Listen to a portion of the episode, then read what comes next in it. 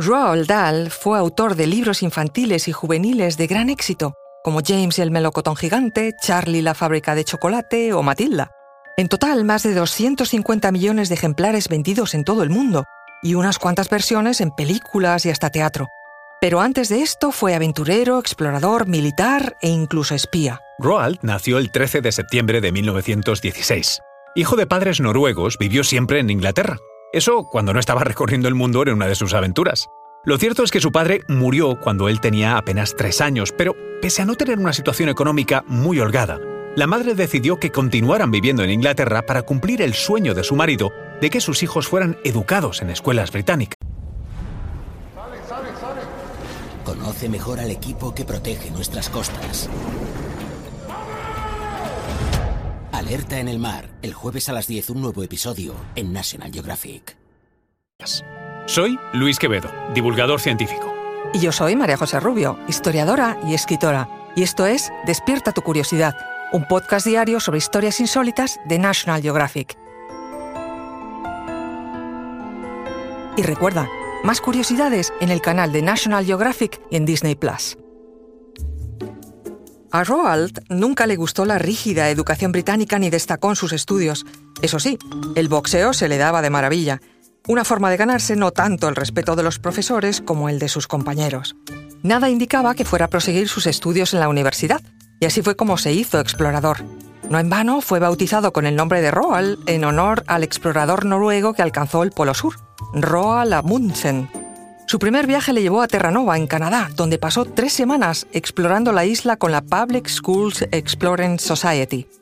Empezó a trabajar después para la compañía petrolífera Royal Dutch Shell en 1934 y más tarde fue destinado a Dar es Salaam, en Tanzania, donde vivió una vida lujosa en la Shell House, mientras proveía al gobierno tanzano de combustible y afrontaba gajes del oficio, como defenderse de leones y hormigas gigantes. Al inicio de la Segunda Guerra Mundial, se unió a la Royal Air Force, donde fue nombrado oficial de aviación. En 1940 sufrió un fatal accidente aéreo que le quebró el cráneo y la nariz, dejándole, además, ciego durante varios meses. Los médicos dijeron que no había ninguna posibilidad de que volviese a volar, pero cinco meses después fue dado de alta y en abril del 41 atravesó el mar Mediterráneo en un Hawker Hurricane para unirse a su escuadrón en Grecia.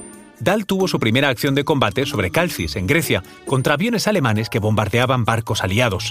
Él solo se enfrentó a seis bombarderos enemigos y logró derribar a uno, y salir ileso. Además, participó en misiones en Libia y Siria, en una de las cuales fue derribado y sufrió graves heridas.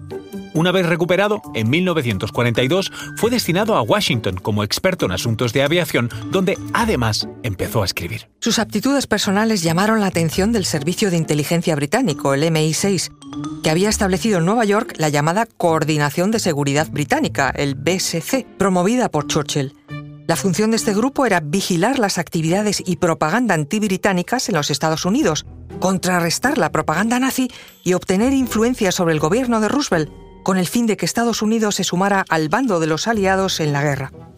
William Stephenson era el jefe de este BSC y nuestro tal pasó a ser uno de sus agentes. Roald consiguió ganarse la simpatía de Eleanor Roosevelt, esposa del presidente de Estados Unidos, y a raíz de sus visitas a la casa familiar, Tal llegó a la conclusión de que este mantenía un affair con la princesa Marta de Noruega, que había conseguido asilo político en Estados Unidos.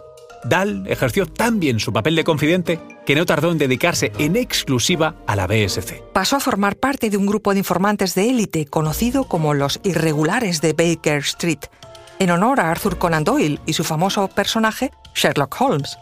Y es que este grupo de agentes estaba lleno de iconos literarios, entre ellos también el escritor Ian Fleming, creador de James Bond. De hecho, Fleming y Dahl se hicieron muy amigos en esta red de espionaje. Dahl trabajó después como guionista de las adaptaciones cinematográficas de los libros de Fleming Solo se vive dos veces y Chitty Chitty Bang Bang. Roald Dahl murió el 23 de noviembre de 1990, a los 74 años de edad.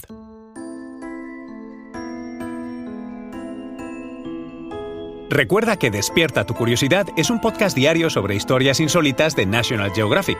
Disfruta de más curiosidades en el canal de National Geographic y en Disney Plus. No olvides suscribirte al podcast y darle al like si has disfrutado con nuestras historias.